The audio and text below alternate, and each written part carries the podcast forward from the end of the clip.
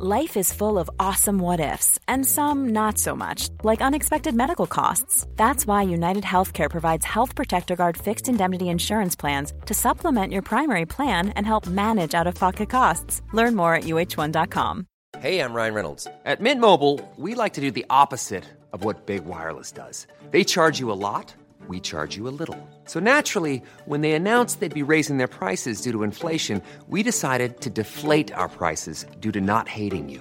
That's right. We're cutting the price of Mint Unlimited from $30 a month to just $15 a month. Give it a try at mintmobile.com slash switch. $45 upfront for three months plus taxes and fees. Promo for new customers for limited time. Unlimited more than 40 gigabytes per month. Slows. Full terms at mintmobile.com.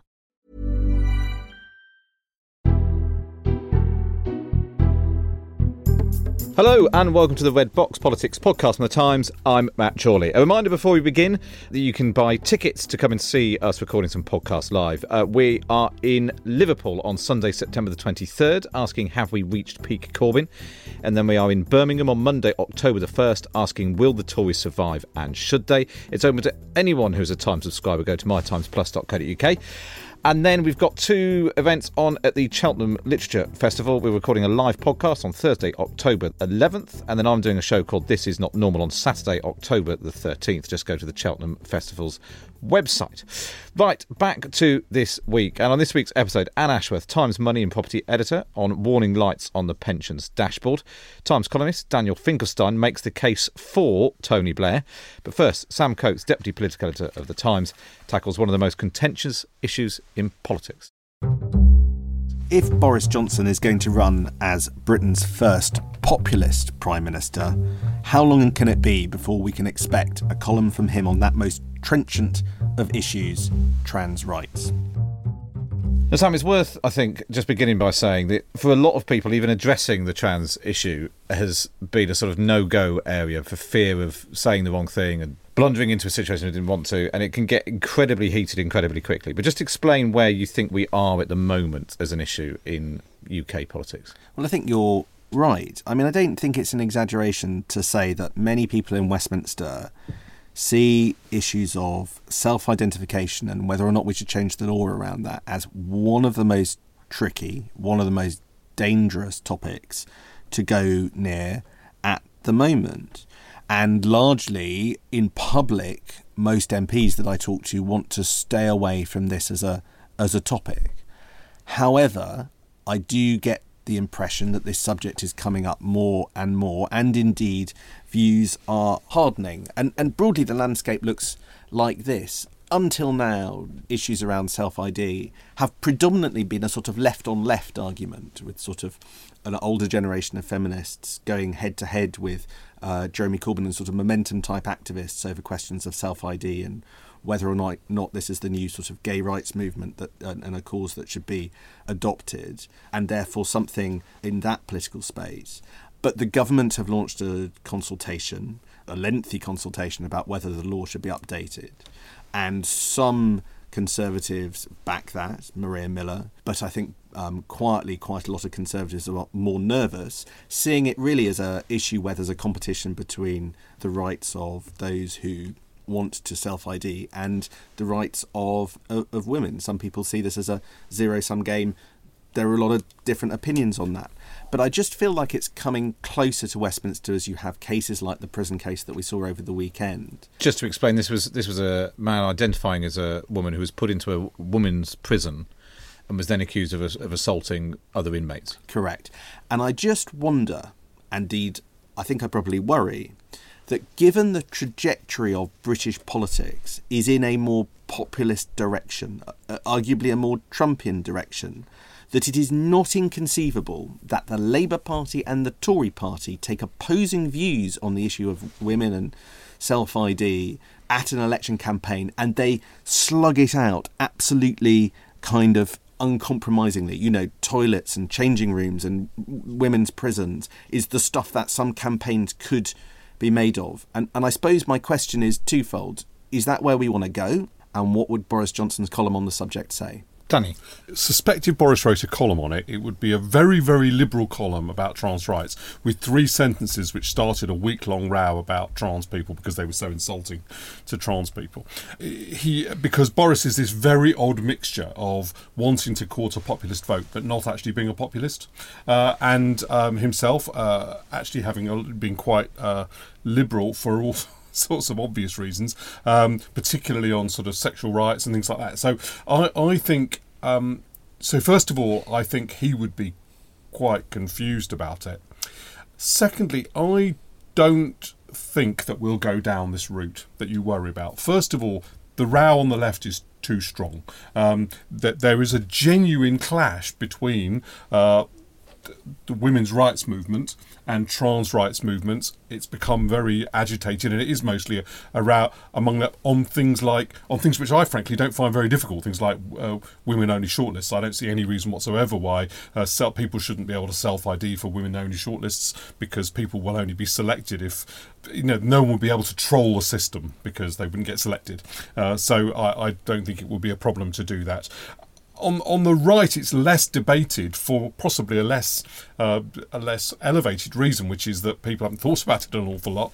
But I think that um, ultimately the right position on it will be, will end up being quite a cautious one, and you know, as is in fact, I think the correct way of approaching it. The right will pick its way through this. It will not raise it as a populist issue simply because it splits the left anyway, and so I don't think it will be a party political issue. Theresa May, though, has tried to make it a political issue, and she she went to the Pink News Awards. I think last year said she wanted to look again at the Gender Recognition Act. There was a poll not long after which showed it was only supported by about ten or twelve percent of people but she clearly felt it was some, you know, and it was a way for her probably of signalling. That's that's the opposite almost to the point of modernising, which which is conservatives have made a lot of mistakes over a long period of time on social liberal issues, right? So, you know, however much you might look at the Conservative Party's record on, for example, um, I don't know, uh, factory children as being better than the liberal left. On the other hand, its record on some of these sexual uh, liberation issues, and particularly gay rights, was very poor. And I think the Conservative, uh, early on, and the Conservative Party tried to put that right with gay marriage, and it won't want to be left behind again. So I think its inclination will be to be liberal, but it will have to, it will have to restrain that with some of these very hard cases like prison cases where it's gender uh, self ID just doesn't work I would say that most of the electorate out there would be entirely bemused by this argument. I think we're in a moment when people out there think the political classes are all chattering, whatever side of the house they're on, about issues that really don't matter to them. And I suspect that Boris, who does have a nose for what the ordinary man is interested in, he knows better how to play on that person's responses, would steer very clear of this issue because his next turn needs to be to address what the electorate is actually bothered about, which is housing, health, crime and this would just be another chattering classes issue for them. Sam, isn't it in a way that for Boris to, or someone like him to try and electrify it politically, it needs to rise up the political agenda more. So what happened in America was the Trump wing of the Republican Party were reacting to what was seen as the left in America being obsessed with transgender toilets when lots of other Americans had other more day to day concerns. And so, in a way, you needed to rise up the agenda for him to polit- politicise it. I, I, just don't think that that's impossible. Yeah. I, I have heard Tory strategists say that they think there could be votes in being seen to protect and help people whose current life is in some way under threat. So if people feel that there is a change that might impinge on their lives and there's a political party willing to stand up for and, and oppose that change, there might be electoral benefit in that. That's why it will come down to the potential opportunity if people choose to go down this route of making a campaign making doing campaigns about changing rooms and unisex toilets and things like that. Stuff that people do understand. Now i don't know whether that's going to happen. I don't know whether that's true. All i'm saying is it's in the conversation in westminster and there do seem to be some people who see a populist opportunity there in britain whether or not it happens and whether or not that's wise I'm going to leave to other people. Sam, as usual, has, has his finger on, I think, you know, on the, on the fault line. I remember him telling me very early on after the last general election that customs union would be the issue on Europe that everyone would end up splitting about in Parliament. And this is similar. So the Conservative Party definitely has got an argument taking place about whether or not to be a kind of party about global, open, uh, liberal uh, society with a thriving, prosperous free market uh, in which everybody can participate on an equal basis. And those people who want the Conservative Party to uh, represent potentially the losers in that in that situation, uh, protect against change, uh, have an older and poorer demographic, uh, and this this so this issue might regard whether or not this issue itself comes to the fore. Uh, and I think the problem problem with Boris is that Boris started as in his political life as the candidate really of the first of those, the mayor of London, a symbol of a kind of liberal, jokey openness, and because of the position he's taken on Brexit, he now appeals to a different part of the Conservative Party, not necessarily in tune with his instincts. So Sam's also right in thinking that he's the interesting person to look at. I think one of the most interesting things about this discussion is we're talking about trans rights. Um, what about women's rights? In the last few days, in the discussion of, of the latest revelations about Boris's private life, we've seen a woman who held quite a senior role in the party described in a way that you would never see or hear a man described. Nobody describes Boris as the blonde, do they, or fun-loving, which um, he Well, would be. bit, but I- he would, I do take he your would point. be He's described exception, yeah. as a good networker. And I just wonder exactly whether there is a broader discussion here that an awful lot of women out there, despite the fact that we have a woman in number 10, don't know where any of the main political parties stand on the, the very big issue of women's rights. What extent, Anne, do you think there are women who would feel themselves to be liberal and open and modern in the way that Danny was just talking about, but then struggle when, if in reality they found themselves in a changing room or a toilet? The, the, this happens not just on this issue, but quite in, in other issues when you feel like you're a liberal, um, modern person, and then something happens in your life, and you're suddenly, you know, what the way you thought you were is challenged by reality. I think that people are barely getting into these issues because they have not yet encountered the problems that they may bring to their lives. In the average office, you don't have a lavatory that's both for both men and women. Quite sensibly, they keep the washrooms separate. So I don't know if this is registering at all with the public yet. Where it- suddenly, it- suddenly it could do, as hmm. Sam says, because suddenly things can cut through in a way that they haven't done before. But for the moment, I don't know how big it is I think there. I think it, I mean in some workplaces they do. In our uh, so with, uh, Matt and I work in the Houses of Parliament. There are most definitely really rather revolting unisex toilets there. I think that suddenly people see change in their uh, immediate day to day life, and it worries them. I wonder whether that feeling could be the thing that some politicians in the future, maybe Boris, maybe somebody else, look to weaponise. it's also a generational issue. There, there, there's there's a sharp change in the politics of under 40s versus over 40s, and you know, undoubtedly, we will have to do something about recognising discrimination against transgender people and we'll have to feel our way through this in a way that means that we you know try to balance everybody's rights in this i just think a sensible approach which uh, is possible and it, it isn't possible if we completely reject the idea that transgender rights is not a pretty important issue it is a fascinating issue, and I think whether or not it's Boris who picks up and runs with it, uh, as Sam was saying, is definitely something which is bubbling around in the background in Westminster and could could suddenly shoot up the agenda in these increasingly febrile political times. Uh, let's move on, though. Let's talk about, uh, as we always do when she's here, as a as a public service. This is Anne Ashworth talking about pensions. We want the pensions dashboard and we want it now. Uh, I'm talking about the long promised online resource that's supposed to show you the value of all your pension pots from all your jobs. And remember, we could have as many as 11 in a lifetime. The government a week or so ago was set to abolish the scheme, but it's done a one of those U-turns of sorts which means that the scheme may go ahead but not at the planned date of April 2019. This sets me thinking again does anybody in government actually care about the nation's really low level of retirement savings? And this feels particularly pertinent at the moment because I'm sure this is the same for everyone. The last few weeks over the summer, I've had these endless letters through from. I've, I've already got five pensions because I've moved uh, jobs Yeah. so many times.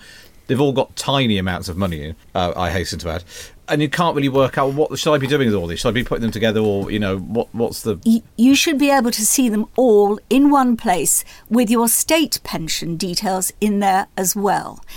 For some reason or other, politicians who are in gold plated pension schemes, let's always remember that, don't seem to care about the rest of us and the need to encourage people to save. But I'm hugely heartened. We're talking about the split in politics between the over 40s and the under 40s. Well, 197,000 people have signed the petition to ensure that the pensions dashboard goes ahead.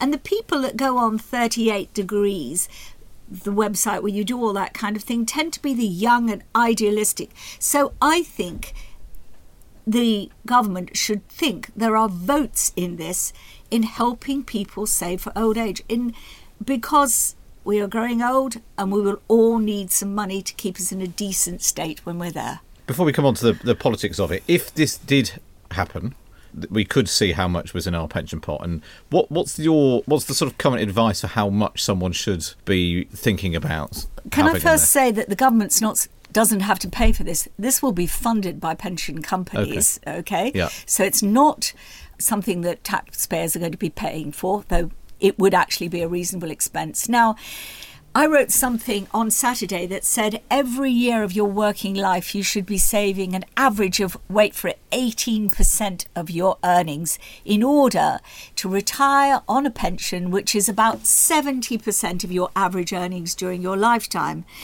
And that amount presupposes that by the time you've retired, you've paid off your mortgage, which won't be so in all cases. This is a looming crisis and we need to address it. There is a reluctance among politicians of all colours to acknowledge that they need to encourage people to save because it could be if you made contributions compulsory, for example. That would seem like another tax. And just very quickly, 18% is a, is a phenomenal amount. I mean, most people, if they're putting in sort of three or four, think they're being incredibly sensible and, and studious. If you want pension stats, I'm your girl. The average contribution is 3.4% of earnings, and that's the employer and the employee contribution.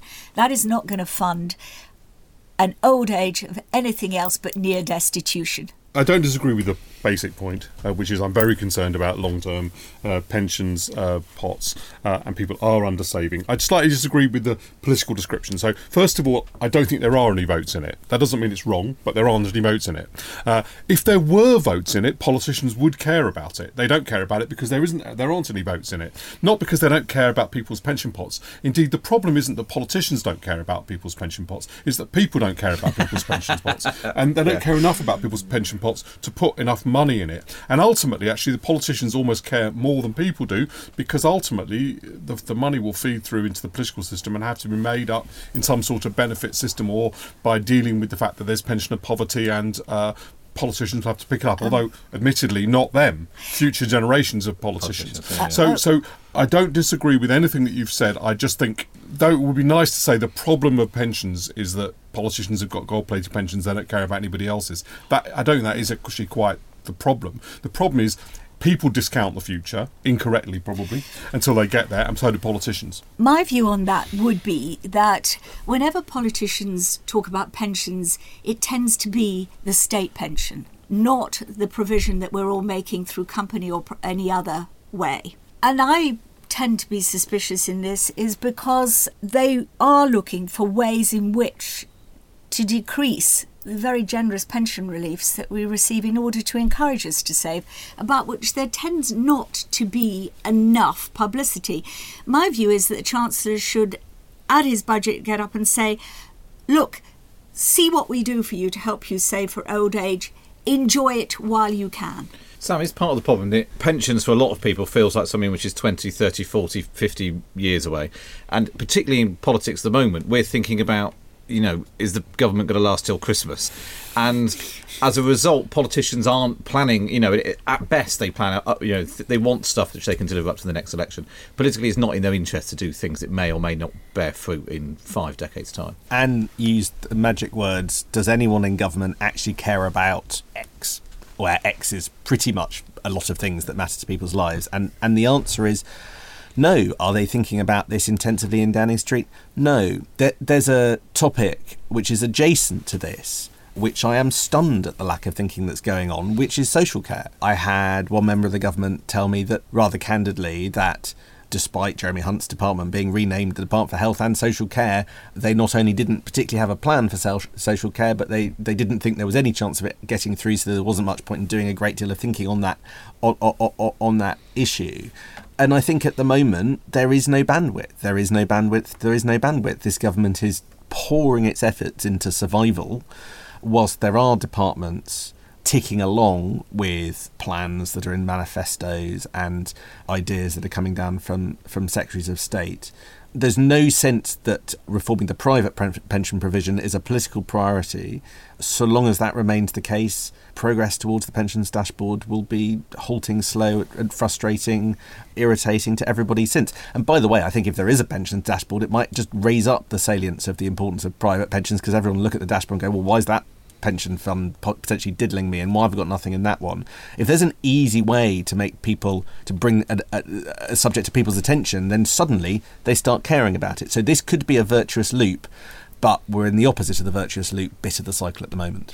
What a shame, because I really do think the nation needs this. I do feel like as a public service every time we have, have you on, Anne, and I'm sure Red Box readers know by now how much they should be putting into their pensions and getting organised. If you if you haven't, Anne will um, sort you out in the money section every Saturday in the Times. Very good. In a sec, we'll talk about Tony Blair. Not at all divisive uh, issue that one. We'll be back after this short break.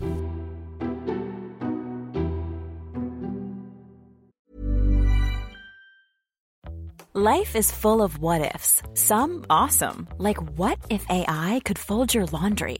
And some, well, less awesome, like what if you have unexpected medical costs? United Healthcare can help get you covered with Health Protector Guard fixed indemnity insurance plans. They supplement your primary plan to help you manage out of pocket costs. No deductibles, no enrollment periods, and especially no more what ifs. Visit uh1.com to find the Health Protector Guard plan for you. Hey, I'm Ryan Reynolds. At Mint Mobile, we like to do the opposite of what Big Wireless does. They charge you a lot, we charge you a little. So naturally, when they announced they'd be raising their prices due to inflation, we decided to deflate our prices due to not hating you. That's right. We're cutting the price of Mint Unlimited from $30 a month to just $15 a month. Give it a try at mintmobile.com slash switch. $45 upfront for three months plus taxes and fees. Promo for new customers for limited time. Unlimited more than 40 gigabytes per month. Slows. Full terms at mintmobile.com. There's never been a faster or easier way to start your weight loss journey than with PlushCare. PlushCare accepts most insurance plans and gives you online access to board-certified physicians who can prescribe FDA-approved weight loss medications like Wegovy and Zepbound for those who qualify. Take charge of your health and speak with a board-certified physician about a weight loss plan that's right for you. Get started today at plushcare.com slash weight loss. That's plushcare.com slash weight loss plushcare.com slash weight loss.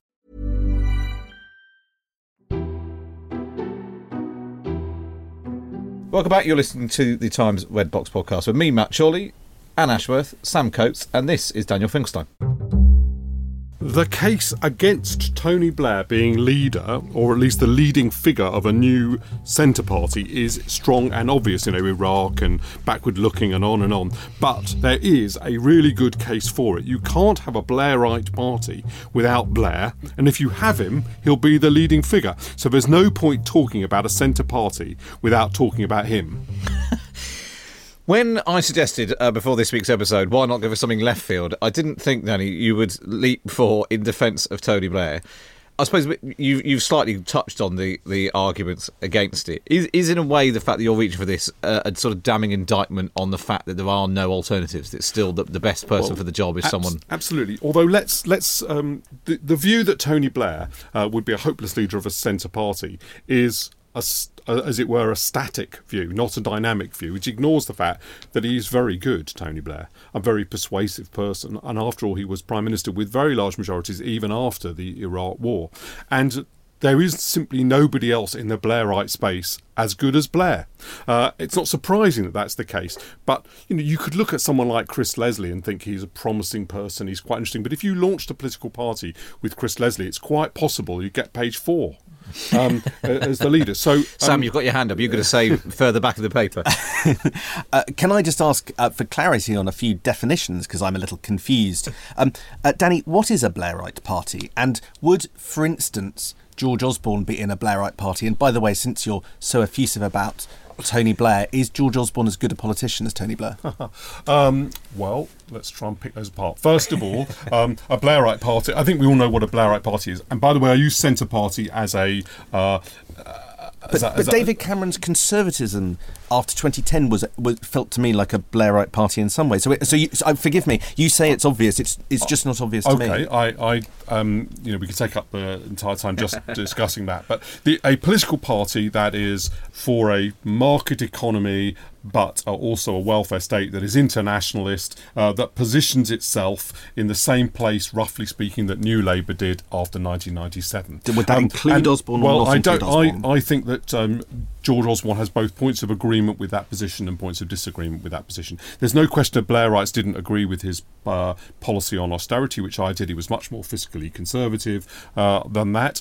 I, mean, I don't, would, I don't Blair think. Would hang agree, on, sorry. Blair just, would potentially agree with that. I, am trying to find out whether or not Osborne would fit in it or not. That your argument about austerity is an argument about the moment, and the question is what whether Osborne would where would he have been in '97, and that's sidestepping it slightly. You'd, ha- you'd, you'd, really have to ask him. I mean, honestly, I know that sounds a bit funny, but he, uh, I, I, think the answer to that question is that uh, well, you asked first of all whether he was as, good a politician as Blair. Well, you can see that Tony Blair, and this is vital to my argument, was a vastly more popular politician. Right, that may be partly because he didn't have to deal with the same kind of issues, but it may also just be the way that he approaches uh, politics, and he's also popular with a different audience. But can I can I just develop the argument for a second? Mm. Because what one of the reasons it's very interesting you pick up the issue of Blairite Party because one of the issues I'm talking talking about without any question is the, a split of the new Labour faction from Labour. And that is a good point. You know, you're trying to, to broaden it, but let's just concentrate on that issue for the moment. If and anyone who heard his interview with uh, Nick Robinson will show that he's clearly struggling with this. If a political party was set up that was a split from Labour, that were that appeal to the new uh, Labour audience, and he decides not to go with it, I think it's crippled before it starts. And if he decides he is going to go with it, it's very much his vehicle before it starts. I don't think I think we've been discussing the issue of, as it were, a new Blairite party without discussing Blair. Now, if it's set up and George Osborne didn't join it, it would it would make no difference to it. Uh, I mean, obviously, it would be a different type of party if he joined it, and it would be very important. But it's not the the first question. But the first question for a split from the Labour Party uh, is: Does this split uh, develop or enjoy the support of Tony Blair? And if it if it's not a representation of what he's saying, who does it represent? Have we given up any hope of the Lib Dems ever making a comeback? Should we say? In the short term, uh, the Lib Dem I spoke to yesterday had given up on any hope of the Lib Dems making a comeback. So I think uh, for the interim period, yes. I think those people would be part of, and I think they can see it, part of a sort of new movement of the of the kind of left centre. I mean, Vince Cable's been pretty explicit in basically sort of throwing the door, leaving the door open, and hoping that a new party sort of wanders in and takes over. Now, I accept actually that a Blairite party would have to have Blair as its figurehead, if not its leader.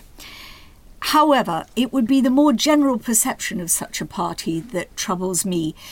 How would they contrive not to make this a party of metropolitan elites, but something that reaches out to that constituency that Blair was able to do during his heyday, the winner of three elections? Why do people seem to always forget that?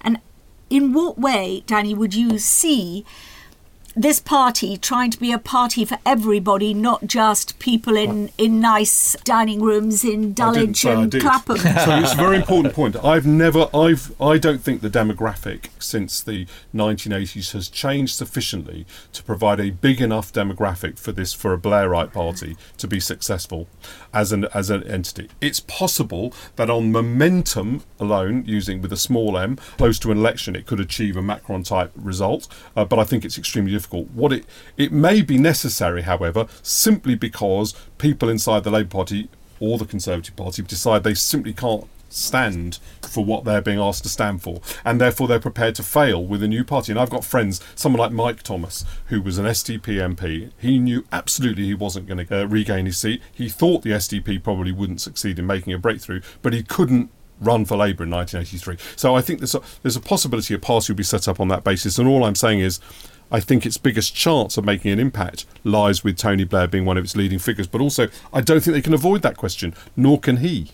You're pivoting it as a, as a split on the left, but, but I think a Blairite party could provoke a crisis of conservatism because actually I'm much more interested if you if you took Blairism, if you decoupled the labour movement and and the unions and uh, and it made clear it was a pragmatic European, not a pro-European, but pragmatic European party that rejected the kind of Euro- Euro- Euroscepticism that you're seeing on the right of the Tories with the ERG then why can't a whole bunch of m- modernising conservatives, where, where does their loyalty to the Conservative Party stop and their belief in the centre ground start?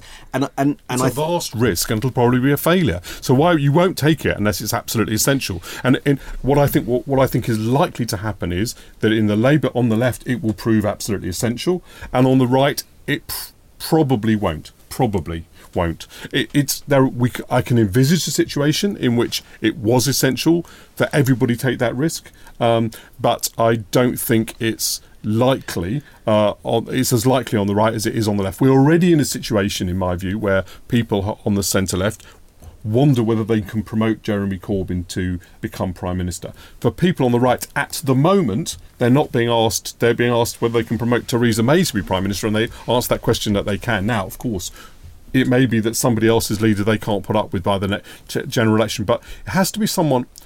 I think the, the Labour Party would have happily put up with Lisa Nandy, it would have happily put up with um, all sorts of people to the left of Ed Miliband, but Jeremy Corbyn is uh, and what's happening in their body is a different order. So it has to be a different order to force them to make that all, risk. All, all, I'm saying is that sometimes I wonder whether Tony Blair's view of the market, of capitalism, even of tax rates from VAT through to basic rate, um, isn't more isn't more in tune with some on the left of the Conservative Party than Theresa May. But isn't isn't also no, part of the issue, as you quite rightly say, Danny, it would be a massive risk, and actually, what the Labour Party the moderates or the Labour right or whatever you call them, what they are lacking is a risk taker like Tony Blair who would take the leap. It feels like we've spent the last three, it's almost three years to the day that Jeremy Corbyn became Labour leader. And we've been talking, so, oh, it's going to come to a head in a minute. It's going to come to an end. Who, who's who's Who the leader of that? There isn't, there isn't anyone who's got the you know the gumption or the balls, whatever you call it, to go for it, and knowing that, like you were just saying, the Mike Thomas situation, it might not work, but it, it's, it's the right thing to do. Maybe it will work. And instead, they're, they're, they're waiting for someone else to do it. Is this a broader defect in our political life that somebody can't muster support, gather together all his friends, and break through in the way that Macron did in France? That somebody who sees from outside the political system that he could be the man who comes to the fore can break through? I mean, I don't know. Do the structures not work to help that happen? Well, France has always had a more fluid political system right. that is more attractive to those individuals. But but even if even if we were to assume that somebody could make a big impact, the yeah. big question we have we have to ask, and we have to ask it quite soon, is who would that be? Yeah. Now, don't let's not forget the beginning of my point there are very many very strong arguments, both strategically in terms of the fact that this has got to appeal in the end to younger people, uh, to um, to a new demographic. So there are strategic problems, and there are also very strong problems with Tony Blair in terms of his image. You know, if you look at any focus group, and so anybody who's looked at this will immediately respond that is absolute nonsense. To my point, so I should acknowledge that. You know, I've discussed this with a lot of people, a lot of people I respect a lot, and they think this is total nonsense. But my response to that is, well, I've never thought it was going to be that successful anyway, um, but I do think it'll be successful in one thing, which is which is something they do, which is it means that a whole bunch of people who would otherwise have to run under Jeremy Corbyn's leadership, believing him to be a danger to national security, will will not have to do that. And it's difficult to see how that happens without Tony Blair making a decision about it. And the moment he makes that decision, that decision will become vital. I felt that the comments he made last week, where he clearly indicated that he might leave the Labour Party, one of its most successful leaders, Prime Minister for 10 years, a towering political figure for all of the arguments to make against him, was underplayed. One of the major political figures is thinking that he might not be, be, able to support Labour in the next general election. It was hard to see how he could, given what he said, given what we know about him. And if he doesn't, that is obviously massively more important than anything we've learned so far. And what does that tell you? It tells you that Blair is vital to a Blairite organisation. Sam, I think I've written about this before. I'm pretty sure we've talked about it on the podcast as well. Sometimes in politics, it sort of rewards people who take a risk. So in 2005, David Cameron was not supposed to be the next Tory leader. He was. It wasn't his time. He should have waited for the next time round. And it's sometimes you've just got to go for it. Nick Clegg was the same. He wasn't supposed to be the Lib Dem leader. You've just got to go for it. And it's the lack of, and actually, there's this sort of caution on all sides. Everyone's sort of waiting for something else to happen. It's happening in the Tory party as well, and you know, but maybe Boris Johnson will go for it. And and sometimes it doesn't pay off, but actually, just going for it sometimes is is worth it. Um, yes, the, the implicitly the most depressing thing about Danny's point of view is um, is is that that we're having to reach into the past to look for something for the future, and that I think just doesn't work. It won't work. What we're looking for is in this era where uh, we do not see um, many uh, sort of titans amongst men and women, somebody to stand up and, and take a risk and, and move forward. We're looking for the person who stands on their desk, Robin Williams style, and Dead Poet Society, and says, you know, leader, my leader, and follow me.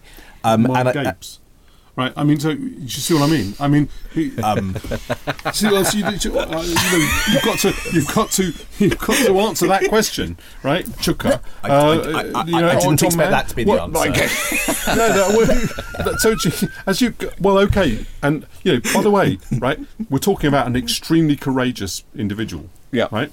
Um, and um, and a person of some substance. Right. He's not a joke in that way at all. But obviously, as the leader of a political party, he is. I'm sure he'd think that himself. So what I'm saying is. Yes, all your theoretical points are correct. All the polling points are correct. But my point at the bottom of it is how do you have a meaningful, punchy uh, in which those people do not have to run promoting somebody to be prime minister they don't want to be prime minister, that without taking into account the position of its most potent politician. Anne? All I could say that if such a figure comes forward, boy, they're going to need to have real guts, far more guts than anybody like Cameron when he made his bid, when Blair when he made his bid because of the mud that would be thrown at them and their families remorselessly through social media. Anybody now wanting to declare themselves to be for the third way would need to have a hide of tougher than a rhinoceros and be willing to put their family through that as well. And I think that, that we are that social media has so much debased our our political and our broader public life that I would say there would be many people out there who could see themselves taking this role, but they would not impose the mudslinging on themselves or their families. Well, it's a fascinating subject. I, am tempted to say things might come to a head soon, but um, experience so far uh, tells us they won't. But who knows? Politics is so unpredictable. Uh, let us know what you think. Email us, redbox at thetimes.co.uk, and you can uh, tweet us at Times Redbox, post on Facebook, uh, or post a review on iTunes, and we'll uh, read out some of the best in the coming weeks. Don't forget to sign up to my morning email at thetimes.co.uk forward slash redbox. Subscribe to the podcast on iTunes or on your Android device or wherever you get your podcast from. But for now, from Anne Ashworth, Sam Coates, Daniel Finkelstein, and me, Matt Chorley, it's goodbye.